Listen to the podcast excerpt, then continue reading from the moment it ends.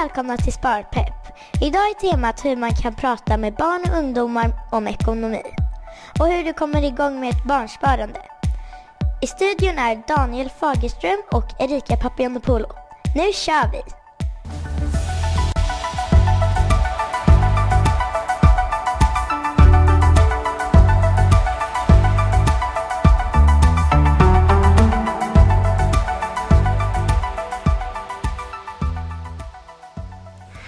Tack för den presentationen. Ja precis, idag ska vi prata barnspar. Det ska vi göra. Och varför är det här viktigt Erika? Men dels om man är förälder, som jag är, att man eh, får lite tips på hur man kan prata ekonomi och även det här med sparande med sina barn. Ja, mor eller farförälder eller bara en anhörig eller så.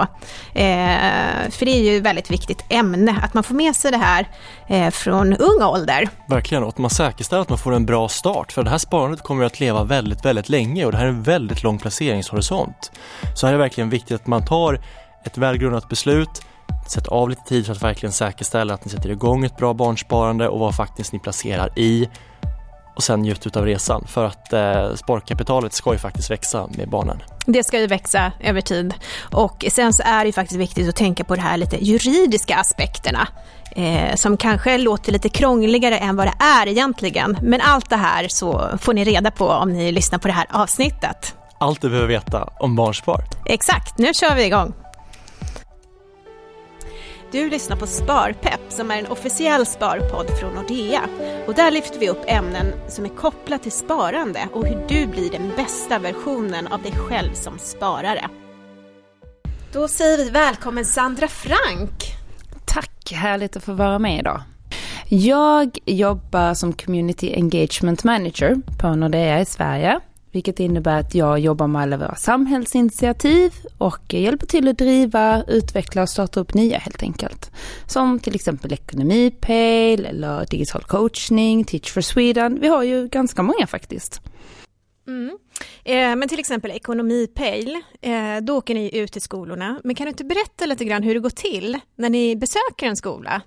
Jo men absolut. Eh, när vi åker ut så brukar vi oftast ha stämt av lite med lärarna innan. Eh, ungefär var ligger kunskapsnivån i klassen redan? Är det något annat vi behöver ta speciell hänsyn till i klassen? Eh, sen kommer vi ut och då brukar vi vara jättetydliga med att vi kommer inte prata om Nordeas produkter överhuvudtaget utan det är helt allmännyttig information bra att kunna helt enkelt. Eh, så vi pratar ingenting om Nordea och vad vi kan leverera. Eh, så att därför så är det ju ganska bra. Sen så brukar vi prata om hur man gör budget. Till exempel, som är ganska intressant att prata med många unga om. För de har inte alltid koll på hur man ställer upp en budget på det enklaste sättet. Vi pratar även om hur man ska tänka när man tar lån. Hur man ska spara smart. Vad gäller om man börjar jobba redan i gymnasiet kanske? Ska man betala skatt eller inte? Eller om man tar CSN-lån, hur ska man tänka där? Eh, och även hur växer mina pengar om jag sparar? Ränta på ränta-effekten så de kan verkligen se att det gör nytta att spara sina pengar för att det blir en avkastning mm. på dem. Sen pratar vi såklart också om det tråkiga. Vad händer om jag inte betalar mina räkningar? Hur blir det när jag hamnat hos Kronofogden? Vilka konsekvenser har det på mitt liv framöver? Och så väldigt mycket just nu så pratar vi om att inte vara målvakt. Att inte bli insyltad i penningtvätterihärvor. För det tyvärr har varit på uppsving hos många unga. Hur ser det ut? Hur, hur, hur använder man unga som målvakter idag? Det kan vara till exempel att en bekant till en bekant eh, säger men om jag swishar en slant till dig så får du behålla lite utav det och swisha vidare resten av pengarna. Och är man kanske ung och man inte har så mycket pengar så kanske man tycker att behålla en tusenlapp för att man swishar vidare 14 för att behålla den 15, liksom 15 tusenlappen. Mm. Det är en ganska bra deal. Även om de ibland vet att det här är nog inte helt jättebra så äh, nej men jag gör en bedömning att jag, jag gör det ändå. Mm. Och då blir det ju ganska stora konsekvenser för det är ju inte bara de pengarna man har swishat vidare som man kan bli återbetalningsskyldig för utan det är ju hela det ursprungliga beloppet där pengarna kom ifrån. Mm. Så den är ju ganska tuff att inse. Mm. Men oftast när vi har pratat med dem så förstår de ju att det här är ingenting man ska bli indragen i. Och det är ju jättebra. Och det här är ju egentligen penningtvätt, det är att man använder ungdomar för att tvätta pengar helt ja, enkelt. helt enkelt. Ja. Fruktansvärt. Ja, det gillar vi inte. gillar vi verkligen inte. Eh, men när ni åker ut på skolor, vad brukar ni få för liksom, återkommande frågor när ni är ute? Oftast kan vi ju få frågor just eh, Kronofogdemyndigheten, det är väldigt intressant. Vad händer och varför får jag en betalningsanmärkning och vad, vad ska jag göra om jag inte kan betala? Det är en väldigt vanlig fråga. Men sen pratar vi väldigt mycket också med dem om hur de kan tänka smart med sina pengar redan nu. Och det är också väldigt intressant. De har jättemycket bra tankar och idéer som man kan peppa dem och stötta dem i. Så att de redan från början känner att de har tagit bra beslut. Så det kan ju vara, ja men jag, jag har tänkt på att ibland så är det ju bättre att köpa tre för två. För jag tjänar ju rätt mycket på det, för ska jag ändå köpa alla tre. Och så kan vi prata lite om, är det alltid bra att köpa tre för två? Ja det är det kanske inte. Men det är väldigt, det är väldigt mycket bra frågor, just sån typ. Men hur pass eh, bra koll har ungdomarna som ni träffar? Och är de intresserade? När vi är på plats är de ofta intresserade.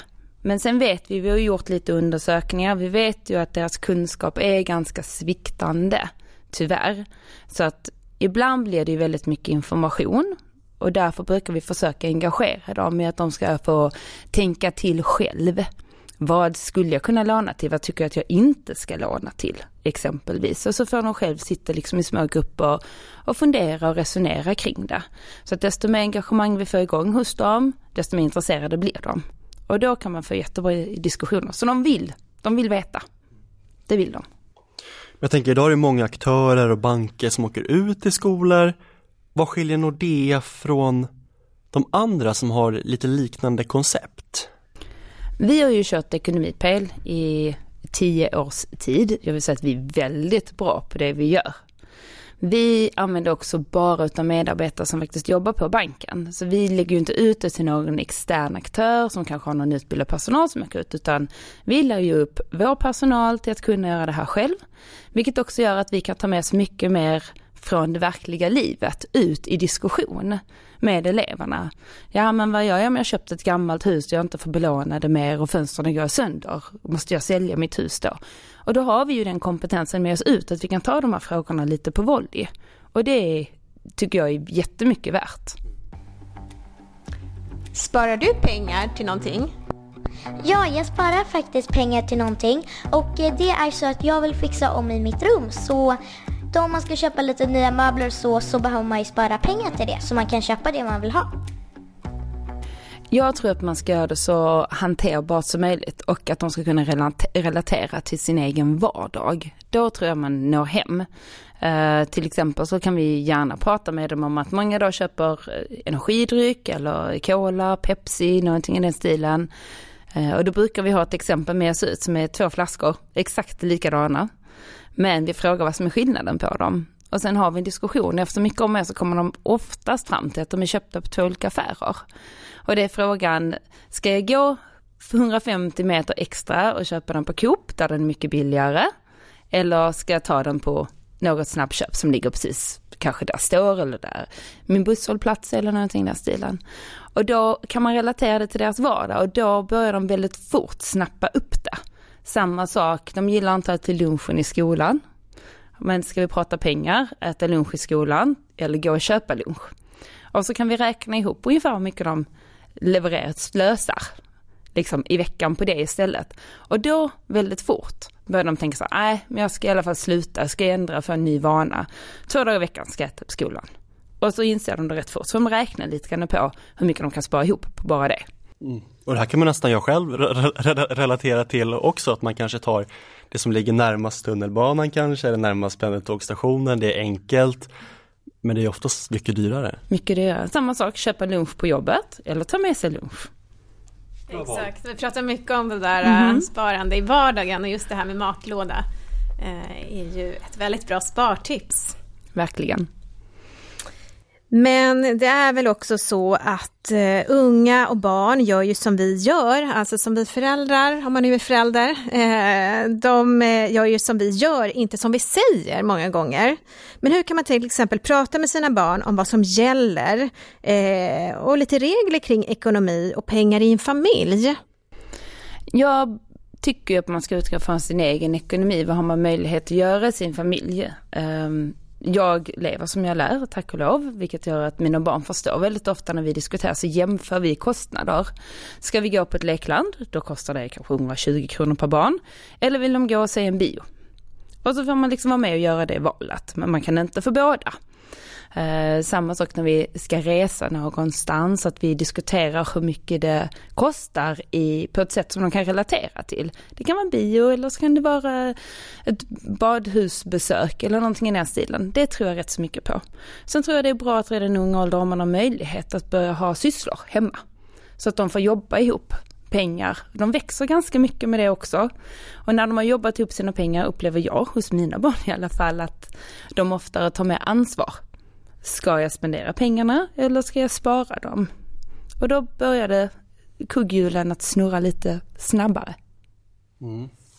Jag tänker också snabba pengar, det är ju någonting som kan vara väldigt lockande för ungdomar, det vill säga kanske väldigt dyra privatlån eller så kallade sms-lån. Vi ser ju dagligen reklam runt om oss där vi får påminnelse om hur snabbt man får det på kontot och att det är väldigt smidigt och enkelt och det är ja, väldigt mycket fördelar man lyfter upp. Men lyfter ni upp någonting kring nackdelarna med det här också i Ekonomipejl? Absolut. Vi pratar väldigt mycket om hur man ska tänka när man lånar. Vilka kostnader jämför man? Effektiva räntor till exempel. Att det är viktigt att veta vad de står för, vad de inkluderar. Vad är effektiv ränta? Det är ju räntesatsen plus alla andra omkostnader som tillkommer omräknat i ränta. Så det inkluderar ju uppläggningsavgifter, aviavgifter och sådant. Så det är ju mycket lättare att jämföra den effektiva räntan eh, än den vanliga räntan man kanske ser på reklamen där det står kanske 3,95 fast det är ju inte 3,95. Och vi pratar också mycket om att den räntan som man kanske ser på tv eller på en annons det är oftast en sån där ränta som nästan ingen får. För att den är uträknad på att den människa som lånar har praktiskt taget jättehög lön och inga skulder redan. Och det, så är det ju väldigt sällan skulle jag vilja säga. Så att då pratar vi också mycket om att det är lite lockränta. Så att vi brukar ha väldigt intressanta diskussioner. De flesta ungdomar vet att det inte är bra lån. Men det betyder inte att de inte kommer hamna där, tyvärr. Men de vet när vi pratar med dem och det är väl nästan det viktigaste. Eh, vad säger ungdomar då om de här typen av krediter eller lån när ni är ute? Vad är det för reflektioner de kommer med? Ja men de vet ju, det här är ju skit, säger de ju rakt ut. Det där ska man ju inte gå i närheten av, det är ju superdyrt och det bara blir dyrare och dyrare och så kan man inte betala tillbaka och så blir det ännu dyrare och dyrare. Och det är ofta då vi kommer in på diskussionen om Kronofogdemyndigheten, liksom när de inte kan betala tillbaka, vad händer då? Och då kommer den, då blir det en rätt så bra övergång som de själv bjuder in till. Eh, och efter vi har haft de två diskussionerna totalt så vågar jag säga att de flesta av de som vi träffar tror jag faktiskt tänker till en extra gång innan de får för sig att ta en sån där snabb kredit. Men allt det här handlar ju faktiskt om eh, ekonomiska vanor och hur man skapar bra ekonomiska vanor. Och idag pratar man ju väldigt mycket om beteendeekonomi, alltså hur vår ekonomi hänger ihop med vårt beteende. Eh, är det här någonting som ni liksom tar upp när ni besöker skolor? Vi Lite psykologi och ekonomi och... Ja, alltså vi pratar ju ganska mycket med dem om sådant som varför godiset alltid framme i kassan, till exempel, impulsköp, att tänka igenom sina köp kan ju också vara en bra diskussion vi har. Eh, sen pratar vi också mycket om liksom att tänka lite mer hållbart. Behöver jag köpa det helt nytt eller kan jag köpa det second hand? Om jag köper det second hand kan jag ju till och med spara pengar på att köpa det. Eh, eller att tänka till, är det här en investering? Är det en dyr jacka? Kommer jag ha den i ett par år framåt? Eller kommer det vara en jacka jag har i år? Och så köper jag en ny nästa år. Vad är då en bra investering att göra? Hur ska jag tänka? Så då blir det ju mycket att vi försöker uppmuntra dem till att göra bra val redan som unga. För då vet vi att vi tar dem med sig in i vuxenlivet och det är ju lite det vi vill komma åt. Just eh, hållbarhet, för jag tänker väl att det är så olika generationer, de som har växt upp nu och är då i grundskoleålder, de har en helt annan medvetenhet om hållbarhet och med hela Greta Thunberg-generationen och eh, vad har de för åsikter kring när det gäller just hållbarhet och ekonomi? De är väldigt på. Jag skulle säga att det har skett ett skifte kan jag säga som ändå jobbat med detta i så pass många år. Att förr när man pratade hållbart tänkande, sparande, second hand, begagnat, då kunde det vara lite med motstånd. För då sågs det, tror jag, som ett, ja men jag har inte råd att köpa nya kläder. Nu när man pratar med unga så är det nästan en självklarhet. Det är fullt naturligt att man kanske har ärvt kläder från sina syskon, jackor och sådant som kanske inte slits på det sättet som ett par byxor. Eh, men även att de själv kan säga, ja men det har jag köpt second hand och när jag flyttar hemifrån ska jag köpa en soffa på second hand eller någonting i den här stilen. De är mycket mer med på det nu och ser att man gör det inte för att man inte har råd utan för att det har andra positiva effekter, inte bara på din ekonomi men på klimat och samhälle. Vad skulle du vilja köpa när du blir stor? När jag blir stor, då vill jag nog faktiskt köpa en jättefin lägenhet. Och hur tänker du att du ska spara till den? Jag får väl jobba och ja, sen får jag väl troligtvis köpa lägenheten. Om jag sparar ihop tillräckligt mycket med pengar då. Det skulle vara lite intressant att höra vad de här som ni träffar då, eleverna, har för ekonomiska drömmar och mål. Tänker de någonting kring det och har ni några diskussioner kring det? Ja men det gör de. Det beror lite på vilken årskurs såklart. Eh, träffar man högstadieelever så är det ju väldigt mycket moped. Eh, mycket sådant, lite mer, jag ska generellt sett är det rätt så kortsiktigt tänk. Jag tror man kommer upp över 20, då börjar man fundera mer på lite mer långsiktiga. Men eh, moped eller spara till körkort och bil, ganska vanligt. Eh, eller spara till någon resa efter studenten. Den är också väldigt vanlig. Eh, så att visst har de rätt så bra tankar och det på vad de vill göra. Det har de. Så att det är skönt att kunna hjälpa till och ge tips som gör att de snabbare når sina mål. Och just kring tips, hur tänker ni kring sparande och investeringar när ni träffar ungdomarna? Ja, som sagt så pratar vi ju väldigt mycket sådant som de kan relatera till sin vardag. Eh, vissa ungdomar har ganska bra koll på fonder, aktier, sparkonton. Deras föräldrar kanske har sparat till dem och det är lite därför de har vetskap. Men vissa har faktiskt inte den kunskapen alls, så där är det väldigt mycket man får känna av hur det är i klassrummet.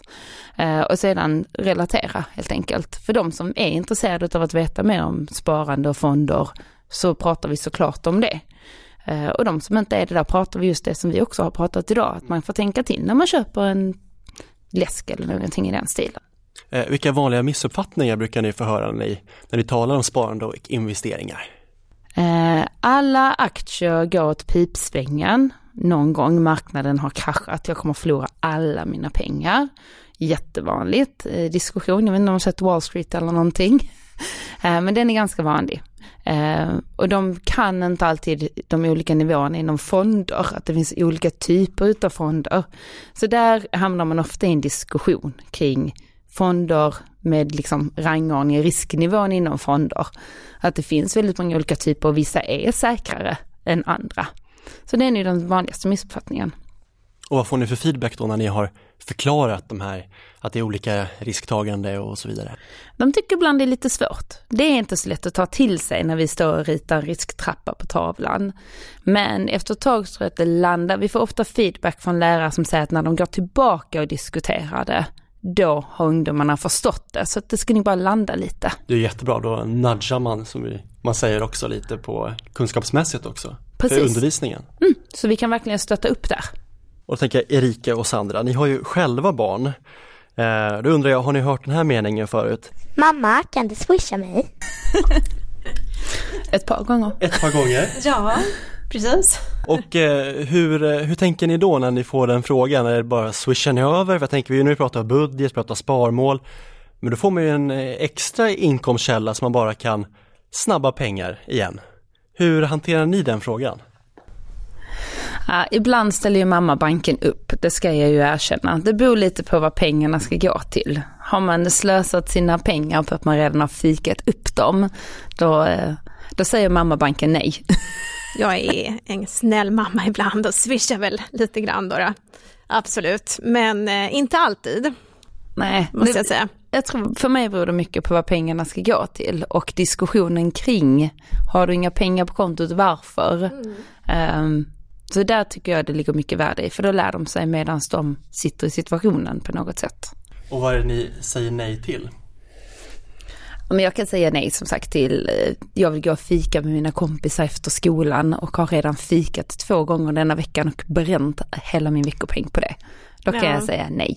Den äldsta börjar väl bli så stor så att hon skulle kunna gå och fika själv, men hon är inte riktigt där än. Men, eh, eh, nej, men om liksom pengarna bara har slösats upp, då tycker jag att man får faktiskt lära sig av den läxan också, för att då får man ju, nej men då är ju pengarna slut. Och vad, vad sätter ni för gränser och vad är det för konsekvenser om man har spenderat för mycket eller hur, hur aktivt liksom tar ni den här dialogen med era barn? Vi tar jag tar dem väldigt mycket med mina tjejer. Det kanske är för att jag jobbar så mycket med ekonomipel som jag gör. De är ganska hårt drillade om sanningen ska fram.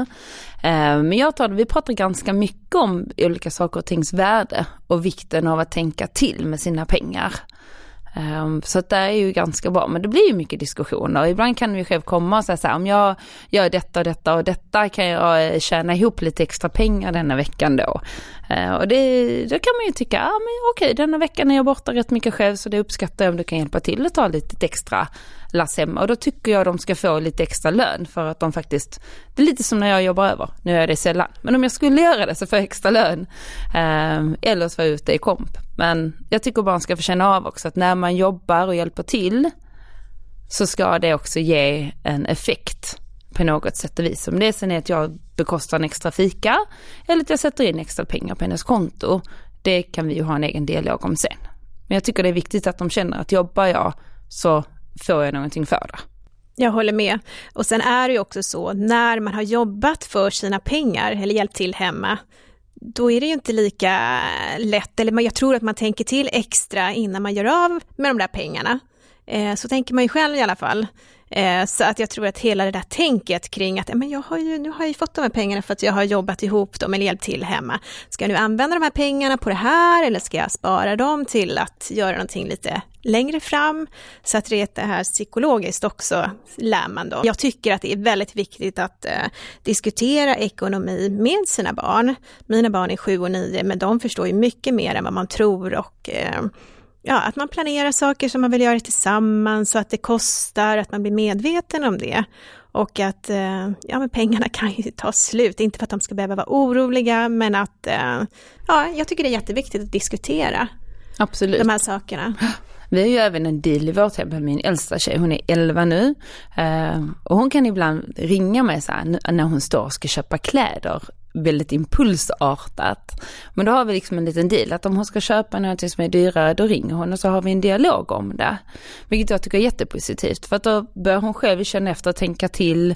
Står hon med en svart kjol så kan jag säga så hur många har du i garderoben? Ja men jag har två stycken redan. Ja, tycker du det här är en bra investering? Nej jag ska nog inte köpa den. Nej, men då har vi i alla fall haft en diskussion om det. Insisterar hon så brukar jag säga att det är dina pengar, jag tänker inte bestämma vad du gör med dem. Men då har du i alla fall fått tänka till kring det. Jag tror det bygger också ett tänk. Att förr eller senare kommer hon ju inte att ringa mig för att ha dialogen utan ha den lite med sig själv. Och det är det jag hoppas hon tar med sig när hon växer upp. Ja, det är jättebra. Och nu är inte mina som sagt så stora så att de själva går och handlar, men jag tar med dem när vi går och handlar. Dels för att om jag handlar någonting till dem så är det inte alltid att de tycker att det är fint, att det passar, så då kan man få den diskussionen och det är en liten kamp. Men sen så tar jag med dem i affären, att de får välja kläder, de får prova och att när man även sen ska betala, det momentet att de är med och hittills, nu har de egna bankkort och så, men eh, de är ändå för små för att kanske gå och handla själva. Eh, men att de ser liksom vad kostar det här och att, eh, ja, har jag råd att köpa den här kjolen eller klänningen eller väskan eller vad det nu är för någonting.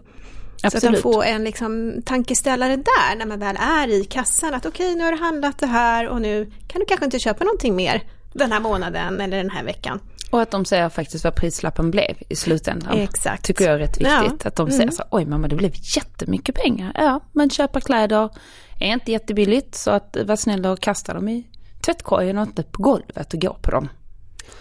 Exakt, det är ju det. Så får de ett litet insikt där. Ja, ja. Och en annan fundering som ni kanske också har fått höra det är att barn jämför sig också ganska mycket med varandra, vad kompisar har, man vill ha en mobiltelefon av märke X, kanske jacka av märke X och kanske en dator av också samma typ av märke. Hur, hur för ni den diskussionen när, man, när de börjar jämföra med varandra? Jag är väldigt skonad. Vi har inte haft de diskussionerna ännu, ska jag väl säga. Ehm, så att jag, jag kan ju inte riktigt tackla den frågan. Vi har inte haft så jättemycket så här jämföra märken och sådär, men det är klart att det lockar ju väldigt mycket. Men vi har haft den diskussionen med min äldsta dotter, att hon fick faktiskt en helt ny mobiltelefon och sen så för några månader sedan så sa hon, ja men nu vill jag ha den här, den senaste varianten. Och då försökte vi verkligen ha en diskussion med henne, varför och hur och vad kostar den och, och så. Eh, så att man verkligen tänker till lite och försöker fånga upp eh, de signalerna, för det är ju viktigt att prata om det tycker jag. Barn förstår så mycket mer än vad man ja, kanske tror från början. Bara för att det är barn så, ja, vi försöker prata mycket. Ja. Och det kanske är för att mamma jobbar på bank också, för det är mest jag som pratar, men eh, så är det. Men eh, ja, att man öppnar upp för en dialog liksom. Men Sandra, vad tycker du är viktigt för lyssnarna att ta med sig från det här avsnittet om eh, barn och ekonomi?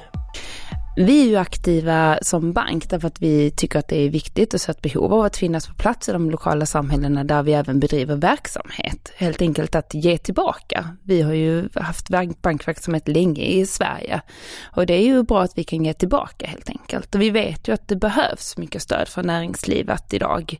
Det är inte så lätt alltid som ung att hänga med och det är många beslut som ska tas. Ekonomi är inte jättelätt, men vi är ju superbra på ekonomi på Nordea. Så det är väl klart att vi ska dela med oss av vår kunskap. Mm.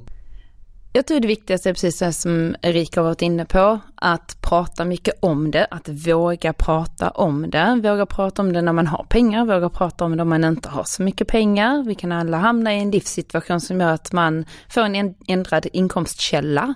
Att våga prata om det. Eh, och att inse att det är svårt ibland med ekonomi och det är okej att be om hjälp. Att vi, vi ställer ju jättegärna upp och pratar om det. Man kan tipsa lärare eller fritidsgårdar om att höra av sig så kan vi komma ut och ta dialogen om man tycker att man inte besitter all kunskap själv. Eh, men jag tror just att prata mycket om det och att hitta en modell som funkar i sin egen familj. Det tror jag är det absolut viktigaste. Och idag finns det ju faktiskt också väldigt mycket, jag menar, det finns ju knappast några barn som inte är ute på, på nätet idag. Och det finns mycket eh, hjälpmedel och så som man kan ta i sociala medier, det finns mycket att läsa även för den här lite yngre målgruppen. Eh, har du några tips eh, där? Ja, alltså jag har själv tampats lite grann med det som har haft små barn när vi knappt delar ut veckopeng i fysiskt format längre. Eh, men där har vi liksom fått sätta system att vi jobbar mycket, de har spelat mycket spel där de har kunnat tjäna ihop pengar eh, och som kunnat handla för de pengarna i spelet. Så där har de ju fått jobba lite grann med tänket eh, just för att befästa det. Det tror jag man ska inte alltid tänka att spela spel på, på diverse plattor eller så alltid är negativt utan att man får lite vända på det och tänka kan de lära sig någonting i det här. Så det har funkat bra hos oss och gjort att de har förstått utbytet att jobba ihop något, spara ihop något och senare kunna spendera det och att kanske behöva spara ihop mer pengar, låtsaspengar till något större inköp. Men eh, då får vi väl börja runda av. Tack snälla Sandra för att du var med i Sparpepp idag. Tack, skönt att få vara med hörni. Äntligen poddpremiär. Yes! Låt oss höra vad Nordeas privatekonom Ingela Gabrielsson har att säga. Hej Ingela! Hej hej! Har du några konkreta tips på hur man kan få unga att bli intresserade av ekonomi? Ja, alltså jag tror egentligen att de, de är det, fast de kanske inte riktigt vet om det själva, för att de är ju väldigt intresserade av att köpa saker, ha de rätta grejerna och kunna eh, gå ut på olika nöjen och bara köpa godis till exempel. Och det behövs ju pengar hela tiden, så att eh, jag tror att om man kan eh, prata med dem, visa lite grann hur det funkar och förklara, beroende på hur gamla de är förstås, eh, och ge dem en egen slant att hantera, det tror jag är det bästa sättet att komma in på de här frågorna. Men du har gjort en undersökning på just det här temat. Mm. Kan du inte berätta lite mer om den och eh, vad den här undersökningen visar? Ja, vi har ju velat, det här är ju då lite äldre, de är mellan 13 och 18 de här som vi har frågat. Det är inte de allra minsta, men vi vill ändå veta, och särskilt kanske från den åldern, hur de tänker kring pengar. Och får de månadspeng eller hur får de pengar? Och de flesta får ju faktiskt en regelbunden månadspeng. Men många får ju också pengar vid sidan om, lite då och då. Och det, det här tycker jag som man kanske kommer lite fel för att det är väldigt bra att få en bestämd summa varje månad för att eh, lära sig liksom hur mycket räcker det till och hur ska jag planera. Men om man samtidigt inser att det spelar ingen roll om de här pengarna räcker eller inte, jag får ändå mera pengar om jag behöver. Då blir det lite fel tycker jag, för då lär man sig ju liksom att pengar finns alltid och det kanske inte riktigt stämmer. Så det är ju en av eh, liksom intressanta resultat vi såg här. Sen så är det ju många som är duktiga på att spara faktiskt. Många sparar och de äldre tonåringarna sparar också mera regelbundet medan de yngre sparar lite då och då när det finns pengar över. Eh, och man ser också att eh, bland de äldre så vill de ju spara till sin första bostad. Så att här har ju redan den här stressen kring hur ska jag kunna flytta hemifrån har ju liksom slagit rot hos dem. Men då är det ju jättebra att de försöker spara också. Var, var det någonting som stack ut i den här undersökningen när du bläddrade igenom resultatet? Ja, man kan väl säga att eh, eh, tjejer får ju mera regelbunden månadspeng till exempel, medan killar också får lite mer pengar då och då. Och eh, tjejer är också mer flitiga på att spara regelbundet än vad killar är. Så det finns lite skillnader där mellan tjejer och killar. Men varför tror du att det är så? Ja, varför är det det? det? Det, det? vet jag inte om jag har ett svar på, men eh, det finns kanske förväntningar och attityder och kanske man som förälder inte alltid behandlar sina barn lika fast man nog försöker. Och det här är också kanske ett beteende som eh, lever kvar också sen man blir äldre också, man blir upplärd ja. på det här sättet. Ja, det kanske blir lite fel då vad man har för mm. förväntningar själv på sin första lön och sådana saker. Där ser vi också att det finns skillnader mellan tjejer och killar. Eh, och det är inte åt rätt håll om man säger så, utan det är ofta så att tjejer förväntar sig lägre lön än vad killar gör. Och då blir det ju lätt så. Mm. Och om vi går lite till, eh, tillbaka till vad vi på Nordea erbjuder för personer under 18 år eller för uh, unga vuxna. Ja. Eh, vad har vi för tjänster vi kan, vi kan erbjuda för att underlätta dem att uh, lära sig mer om privatekonomi och komma närmare sin egen ekonomi. Ja, precis. Vi har ju jättemycket bra tjänster som man kan skaffa sig väldigt, i väldigt unga år och eh, jag var ju ute här för Nordeas räkning och pratade om Ekonomipejl som är vårt program där vi går ut i skolorna och lär ut vardagsekonomi. Och igår var jag ute och träffade några niondeklassare och då blir det ett bra tillfälle att fråga hur gör de? Hur får de pengar? Och de flesta får ju pengar eh, digitalt idag så att det var väldigt få som använde sig av kontanter. Och då har de ju Swish, har de, de har mobilt bank-id, det är ju sådana tjänster som finns i alla banker då. Eh, och sen har de ju mobilbanksappen och de är väldigt uppsjungna på de här digitala tjänsterna och vi har ju ett jättebra utbud där och möjlighet att möta dem med de här behoven, tycker jag. Ja, och vi har även lite verktyg där man kan göra en budget och så, och Nordea Wallet. Mm, precis, just det, och den kan man, Nordea Wallet kan man ju få från 11 år. Så att eh, det är ju bara att, att liksom lära sig de här grejerna och här kanske man Frågan är vem som lär vem. Är det föräldrarna som lär ungdomarna eller är det ungdomarna som visar sina föräldrar vad det finns för olika möjligheter? Det tycker jag är en spännande fråga. Jag kan tänka mig att det kan gå åt bägge hållen här. Och Det är också ett sätt att prata om det här med pengar, att man faktiskt frågar sina tonåringar vad de känner till och är det kanske någonting man kan som förälder faktiskt lära sig från dem. Det är lite kul. Mm, absolut. Men om man vill starta ett barnspar i tre enkla steg, hur ja, gör man då Ingela? Jo, då är det först så att man måste bestämma sig för hur mycket man vill spara och eh, också bestämma sig för att spara månadsvis, att det är ett månadssparande. Och har man flera barn så är det förstås viktigt att man försöker vara rättvis mellan barnen så att man tänker på det också. Det finns olika sätt att jämna ut mellan barnen över tid men att man ändå har en tanke redan från början på det. Så jag menar bestäm ett belopp, det ska vara ett månadssparande och sen ska man då öppna ett konto. Det är egentligen de tre stegen för att komma igång. Men just det här om man ska spara i sitt eget namn eller i barnets namn mm. är ju en viktig fråga. Och det finns ju även en juridisk aspekt på det. Det är väldigt eh. viktigt att man tänker igenom väldigt noga eftersom om man sparar i barnets eget namn så är de pengarna helt och hållet tillgängliga för barnet på 18-årsdagen.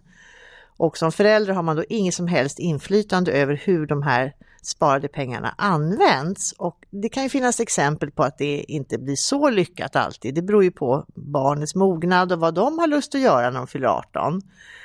Själv kanske man hade någon idé om lite mer seriösa ändamål än vad kanske 18-åringen tänker på just den dagen. Och då kan man välja andra former, till exempel genom en kapitalförsäkring där man kan spara istället i eget namn men bestämma att pengarna ska utbetalas till barnet och på vid en annan tidpunkt än 18 år också. Man kanske kan tänka att man vill att barnet ska hinna fylla 20 eller 22 eller någonting sånt och då kan man bestämma det i den här kapitalförsäkringen och där månadssparar man ju också och väljer också inriktning på vilken risk man vill ta med det här sparandet. Så det är en väldigt bra lösning tycker jag. Eh, ja, men tack så jättemycket Ingela för att du var med och eh, gjorde ett litet inspel i det här avsnittet ja. idag. Ja, tack själva. Det var ju väldigt intressant att uh, höra på Sandra och Ingela. Verkligen. Men du, vi har ju pratat om en hel del här i avsnittet, men jag tänkte att vi skulle avsluta med väldigt tre konkreta tips på hur man kommer igång med sitt barnsparande. Ja, tre konkreta tips. Nummer ett, välj vilket namn du vill barnspara. Är det ditt som förälder eller är det i barnets namn? Nummer två, välj vilken sparform som passar dig. Kapitalförsäkring eller investeringssparkonto. Och nummer tre, välj hur du startar. Vill du göra det här själv via internetbanken eller via några av våra egna verktyg, Nora eller fondväljaren.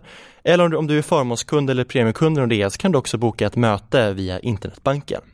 Jättebra Daniel! Eh, det är enklare än vad man tror, men det finns saker som man behöver tänka på precis. Eh, men vill ni ha mer eh, råd kring det här eller guidning så kan man även besöka nordea.se barnspar. Precis, och där hittar du allt du behöver veta om barnspar. Tack för idag och glöm inte att spara till oss barn. Hej då!